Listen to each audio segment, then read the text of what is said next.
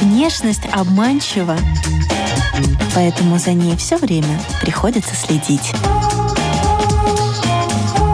Программа «Внешний вид» на Латвийском радио 4. Здравствуйте, дамы и господа! Вы слушаете радиопрограмму о красоте и моде «Внешний вид». Здесь мы изучаем влияние внешнего вида на все сферы жизни героев, знакомимся с модными трендами и отвечаем на такие вопросы, о которых вы раньше даже не задумывались. Приглашаем и вас окунуться с нами в этот интересный опыт. У микрофона Алиса Орлова. Далее в выпуске вы услышите. Клоун не шутит, у него все серьезно. Собственно, это смешно, что все серьезно. В, этой, в этом ботинке две моих ноги, вот по размеру. Нос нужен для, для людей, не для меня. Нос нужен для людей, как, как эм, сигнал, как флажок, который говорит «О». Общаемся с доктором-клоуном Игорем Наровским. Здравствуйте. Здравствуйте. А, немножко про проект «Доктор Клоун». Это терапевтическая программа, которая есть во многих странах мира, и цель «Доктора Клоуна» — это помочь детям в больнице освободиться от паники, снять стресс. И Игорь как раз-таки художественный руководитель этого проекта в Латвии. Получается, вы человек, который не боится быть смешным, и вы даже прикладываете максимум усилий, чтобы таковым быть на работе? Задача э, доктора Клоуна не только быть смешным, а все-таки создавать ситуацию в больнице, э, в, через которую ребенок, взрослый персонал может преодолеть какие-либо эмоции, в том числе страх, как вы уже упомянули, э, посмеяться над страхом и таким образом как бы возвыситься над ним. Но быть смешным не главная задача. Это как бы такой побочный продукт игрового пространства. Там много э, смеха, там много радости и удовольствия, поэтому смех. А что значит внешний вид для доктора Клоуна? Э, когда меня пригласили на вот эту передачу, я очень удивился вообще, каким образом я и мода связаны. Но эм, внешний вид для клоуна это сообщение. Еще одно сообщение Э, миру о том, каким образом со мной можно взаимодействовать и что за мной стоит. Например, э, если мы говорим конкретно про больницу, то больница в основном старается... Это такая монотонная э, система. Чем отлаженнее, точнее она работает, чем она чище, чем она однороднее, тем лучше это, эта система работает, эта машина работает. Но для нас, как э, для людей, это создает такую некую депривацию от красок, от разных форм. Эмоциональная стерильность. Именно, да, да. Так вот, э, наша задача в том числе, да, вот одевая, например, красный бархатный пиджак, который там на 4, на 5 размеров мне мал, в этом есть... Я привношу, во-первых, краску, в, вот в эту стерильность краску, которая движется, да, на стене может нарисован быть как, какой-нибудь воробей или синица, но она не двигается, она становится в итоге вот как обои, мы их не замечаем. А, это, а этот пиджак, он двигается, привлекает внимание, и его размер э, сообщает ребенку нечто или человеку нечто. Например, что во-первых, он может себя узнать, он может вырасти из какой-то одежды. Ребенок может вырасти из какой-то одежды. И вот клоун вырос из этого пиджака. Тем самым он говорит, я ребенок такой же, как ты, и со мной можно как с ребенком. То есть вот это сообщение, оно там присутствует. Но это чисто психология внешнего вида клоуна, доктора клоуна. Да, да, да. Ну, клоуны тоже, знаете, кто-то идет на преувеличение, там большой нос, большие mm. ботинки гипертрофированные, а mm. вы, наоборот, на преуменьшение. То есть и, и у вас своя философия, у вас целый рассказ в этом. Это только верхняя часть. А что еще там есть в вашем костюме? Э, в этом костюме есть огромные как бы параллель или в противоположность этому пиджаку есть огромные брюки серые. Эм, они вот как раз-таки до них я не дорос. То есть в этом есть некоторая такая заключенность эм, вот такая детская заключенность между двух миров, взрослым и детским. Из одного уже вырос, но другого еще не дорос. И вот это вот меж вот это промежуточное состояние, это, собственно, отражает больницу. Люди там находятся в этом состоянии, в этом промежуточном состоянии. Они между э, здоровьем и болезнью. Или между какой-то эмоцией и другой. Они как бы... Это не их дом, но они не на улице, они где-то вот в этом лимбе находятся. И вот это вот в брюках и пиджаке это может отразиться. Э, вы сказали про ботинки. И вот э, ботинки, у меня есть две пары ботинок. Одни огромные такие чаплинские черные, большие-большие-большие черные. И вторые невероятно элегантные, такие сине-коричневые, с очень вытянутым и как бы таким задирающимся носом. В, этой, в этом ботинке две моих ноги, вот по размеру. Они такие прям как лодки. Как вы в них ходите? Они с, эм, сделаны под мою ногу, под мои размеры. А кто-то разрабатывал этот образ, потому что доктор клоун это проект, соответственно, должны были стоять какие-то люди разрабатывающие, как он будет э, визуализирован.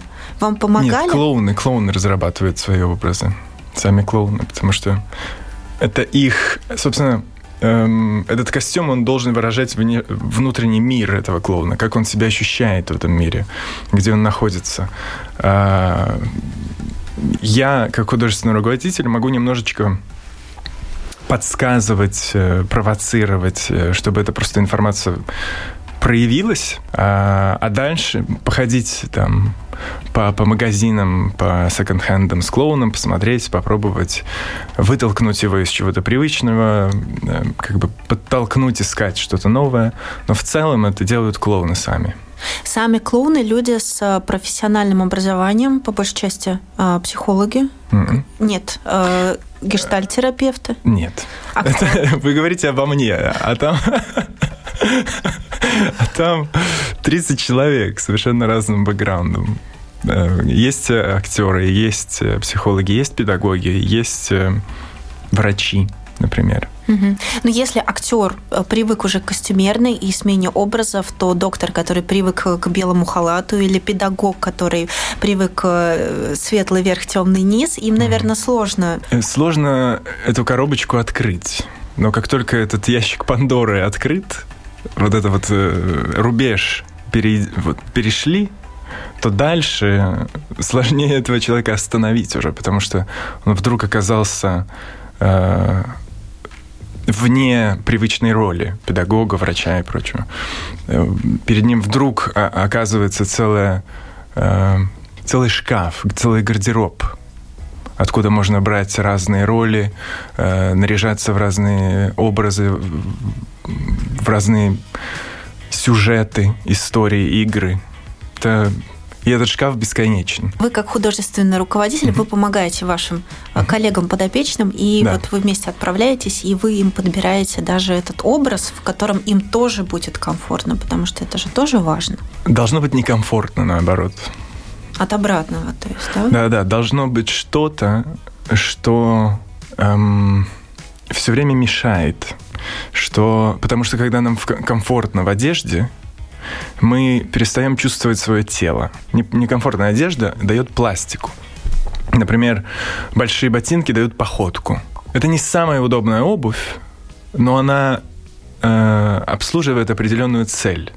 Ты не можешь быть, ты не можешь идти так же, как ты идешь босиком. Э, что-то начинает меняться. Потом этот пиджак, он сводит лопатки и выпячивает грудь. Он как бы дает вот это вот ощущение какой-то выпрямль... выпрямленности. Создается образ через тело, через вот эту одежду. Она должна быть где-то некомфортной. Без э, ботинок, клоунского носа можете почувствовать себя клоуном, доктором-клоуном? Могу. Эм, а эффект будет? Есть. Э, у меня, понимаете, и эффект будет тоже, потому что клоун все-таки это не образ сам по себе, это взгляд на мир. У меня уже внутри есть э, э, диммер, который можно выкрутить на 10, на громкость клоуна выкрутить на 10, можно выкрутить на 5, можно выкрутить на 1. Нос для этого не нужен. Нос нужен для, для людей, не для меня. Нос нужен для людей, как, как эм, сигнал, как флажок, который говорит, о, с этим можно вот это. А чем вы еще занимаетесь как художественный руководитель проекта? Веду школу. Я привношу видение, творческое видение, художественное, куда мы идем, что сейчас проекту нужно. А для этого я делаю менторство. Я выхожу с клоунами э, как, как наблюдатель. Дальше я веду мастер-классы, чтобы то, что я увидел, где есть вот эти вот э, точки роста возможного, чтобы их, собственно, чтобы запустить. Может ли стать э, клоуном человек без чувства юмора, но очень эмпатичный? Не уверен, что есть такой человек, у которого нет чувства юмора. Ну или оно специфическое, или оно э, в режиме сна. Ну вот человек приходит, говорит, ну вот я не смешной, к сожалению, но я очень хочу делать mm-hmm. то же, что и вы. Вы только что описали довольно смешную ситуацию уже. Вот э, человек, который считает себя не смешным и страдает от этого, э, это прекрасная позиция, в которой клоун может пребывать. У него экзистенциальный кризис, да. постоянный, бесконечный. Э, и он, собственно, собственно, что делает его клоуном в этой истории? То, что он ходит к людям и чувствует вот то, что вы описали. Я не смешной, я, но я очень хочу быть смешным. Вот эта вот трогательность, ранимость, именно они делают клоуна. Именно они э, вот эта уязвимость создает, делает контакт с, с ребенком глубже. И потом чувство юмора. Клоун не шутит, у него все серьезно. Собственно, это смешно, что все серьезно. Его какие-то маленькие-маленькие проблемы для него разду, раздуты, они огромны для него. Э, это смешно, что он серьезно относится к несерьезному. У вас э, тяжелая работа, ну, мне так кажется, вы, вы очень много на себя берете эмоций от другого человека. Как вы снимаете стресс? Во-первых, это точка зрения стороннего наблюдателя не клоуна, что эта работа тяжелая. Поскольку э, мы играем постоянно. Э, это постоянная игра. Игра не тяжелая. Она может быть интенсивной, она может быть эмоциональной, вот как хоккей но она не тяжелая. Она интересная. В ней очень много удовольствия и любопытства, поэтому вот этот первый слой, э, он сразу же убир, убирается, вот эта вот как бы эмоциональная такая, это же больница, это же больни, больные дети, она, ее там нету. В голове клоуна, в его восприятии ее, ее нету. Это песочница. И там можно играть в разное. Э, дальше, поскольку клоун — это физический театр, э, его главный инструмент — это тело. Если какая-то и эмоция, то есть тело, которое выражает что-то постоянно, какую-то эмоцию, эмоция, которая проникает внутрь клоуна, в его тело, она сразу же отыгрывается. Она сразу же... У нее сразу появляется место и таким образом он от нее освобождается. Немножечко такая, как, как с гуся вода.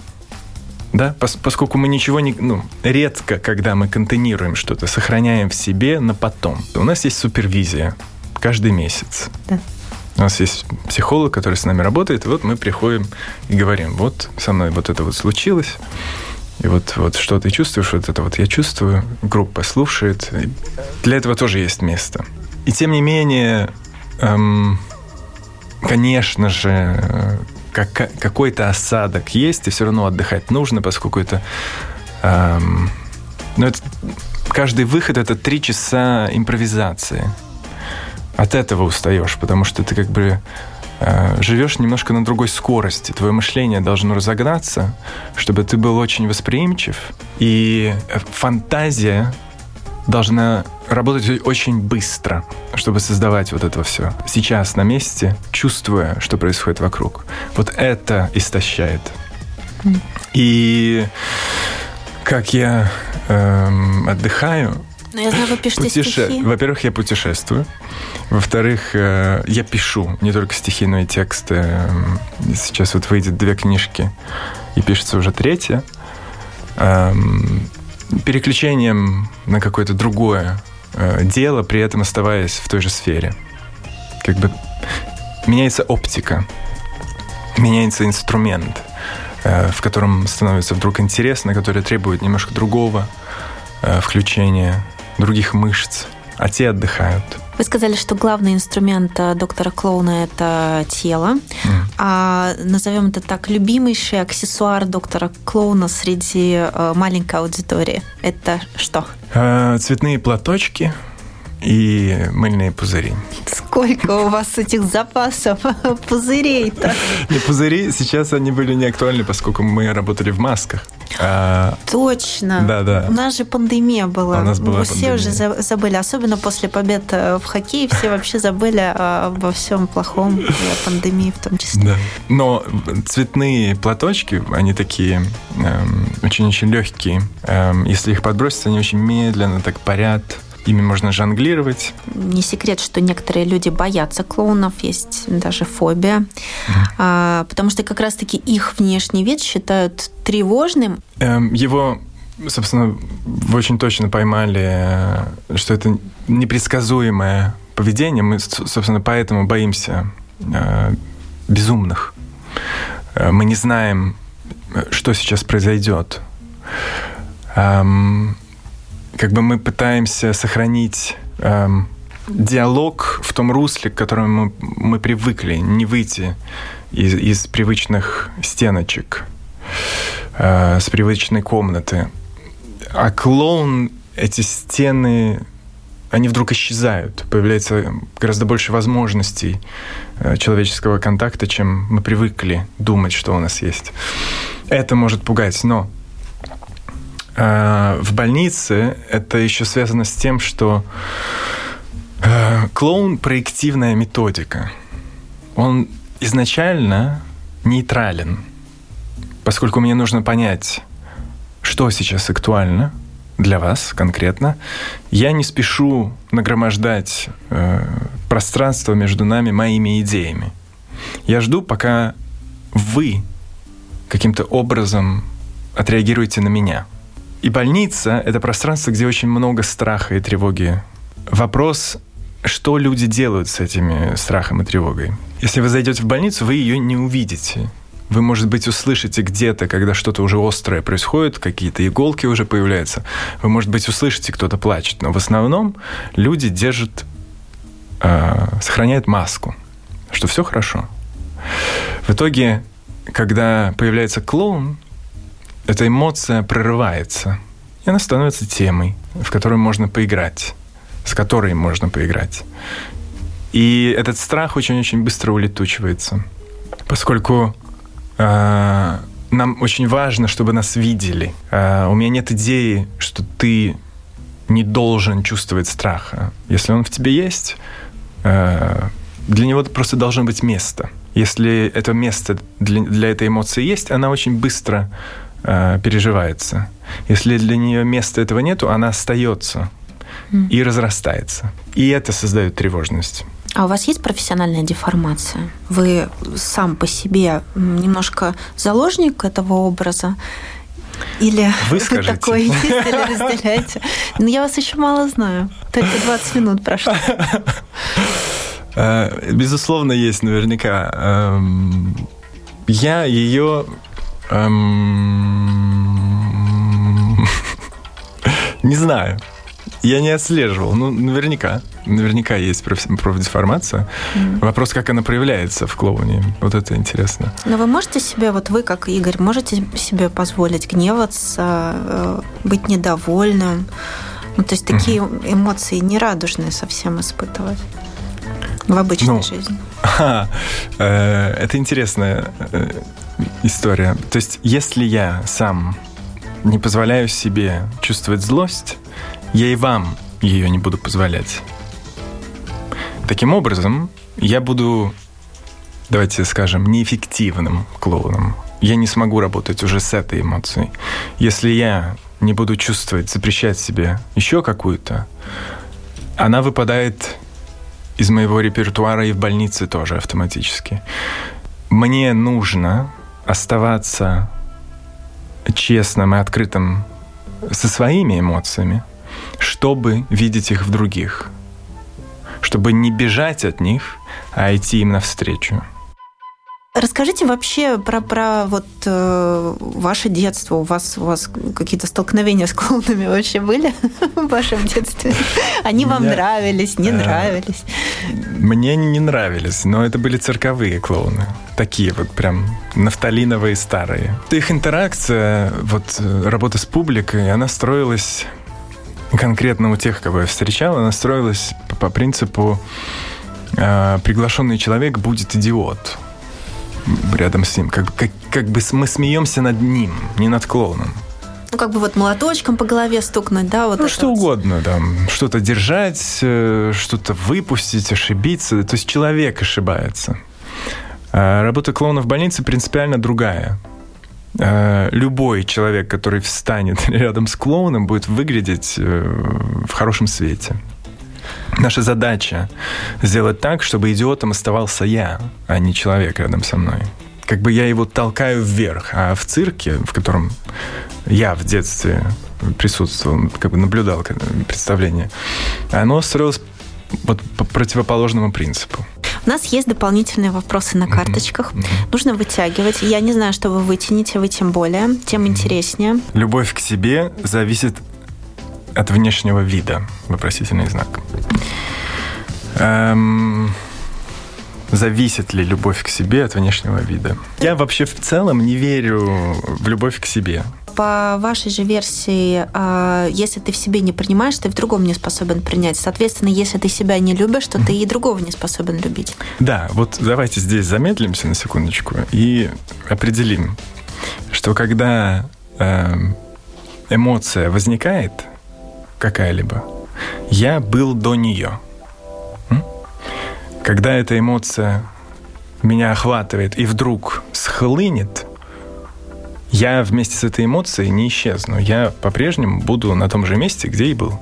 Это понимание как бы создает некий зазор между мной и эмоцией, и я понимаю, что я — это я, а эмоция — эмоция. Поэтому я могу играть с ней.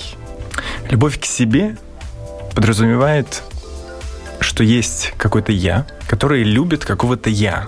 И вот с этим я не могу никак согласиться, потому что я не чувствую в себе двух я.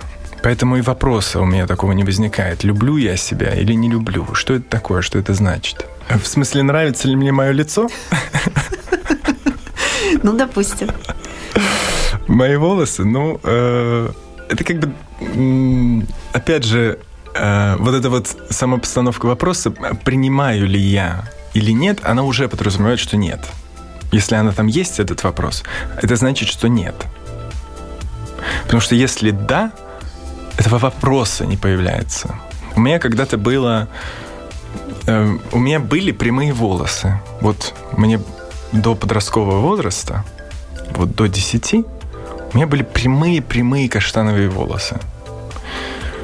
Потом бахнул, собственно, э, вот этот вот генофонд или что это.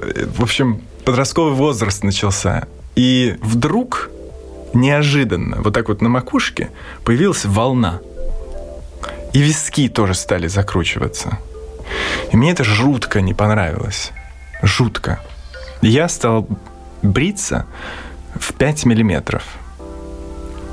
Потому что Подростковый возраст – это про э, мое место в социуме.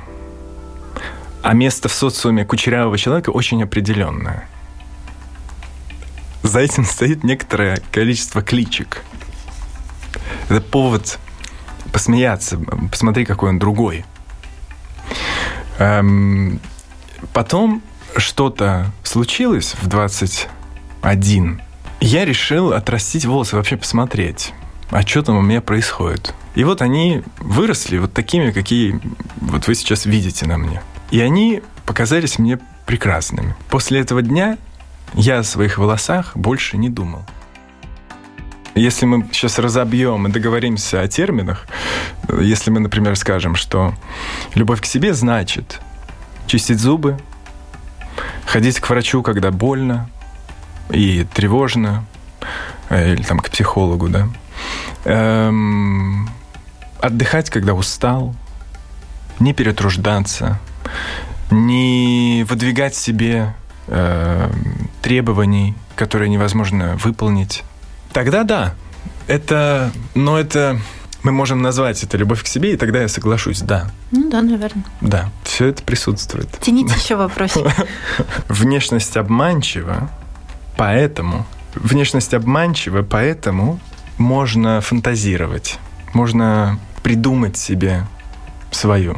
Свое в другом человеке? В себе. Вы что в себе придумали? Э, я придумал, что я клоун. Вот я живу как клоун. Но вы сегодня не клоун. Вы сегодня, ну, по крайней мере, по стилю своему, скорее, э, я знаю, вы вернулись из Индии недавно, вот вы индийский принц, я бы характеризовала. Правда, Давайте вы обещали... скажем, что я сижу весь в черном.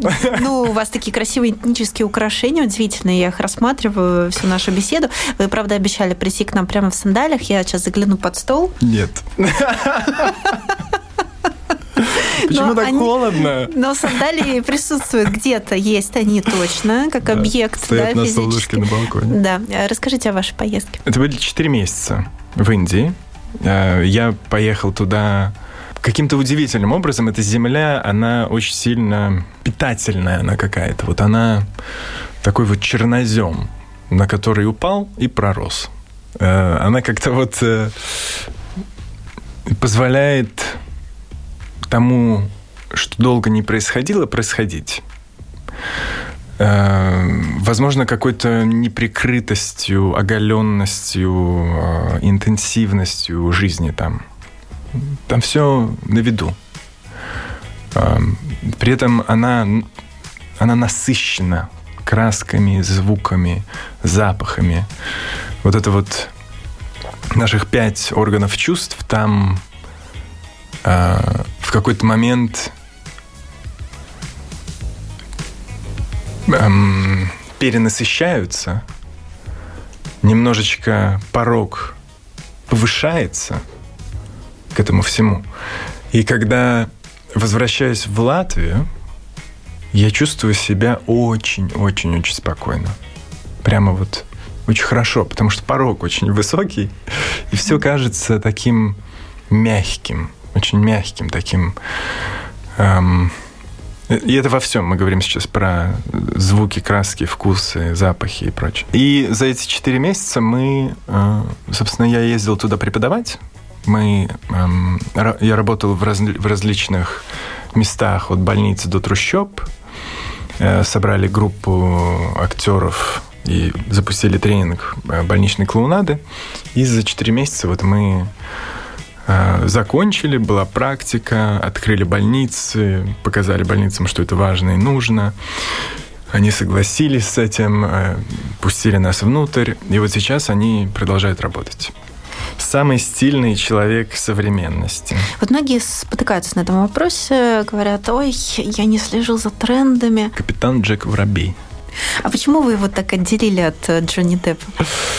Ну, все-таки капитан Джек Воробей это капитан Джек Воробей. Но он бы Джонни не был Депп, таким, если бы Джонни Депп не вложил в него и талант, и душу, стиль и юмор. у них немножечко разный. Потому что стиль все-таки это не только одежда, но и поведение, которое эта одежда подчеркивает. Расскажите, э, в чем вы сегодня? Я в черном. У меня черные брюки, эм, кроссовки, черная рубашка, эм, четыре кольца. Расскажите мне. Сережка и бусы. Это все, этот весь ансамбль с одного магазина. Каждый раз я, когда приезжаю откуда-нибудь, я иду туда и покупаю себе колечко.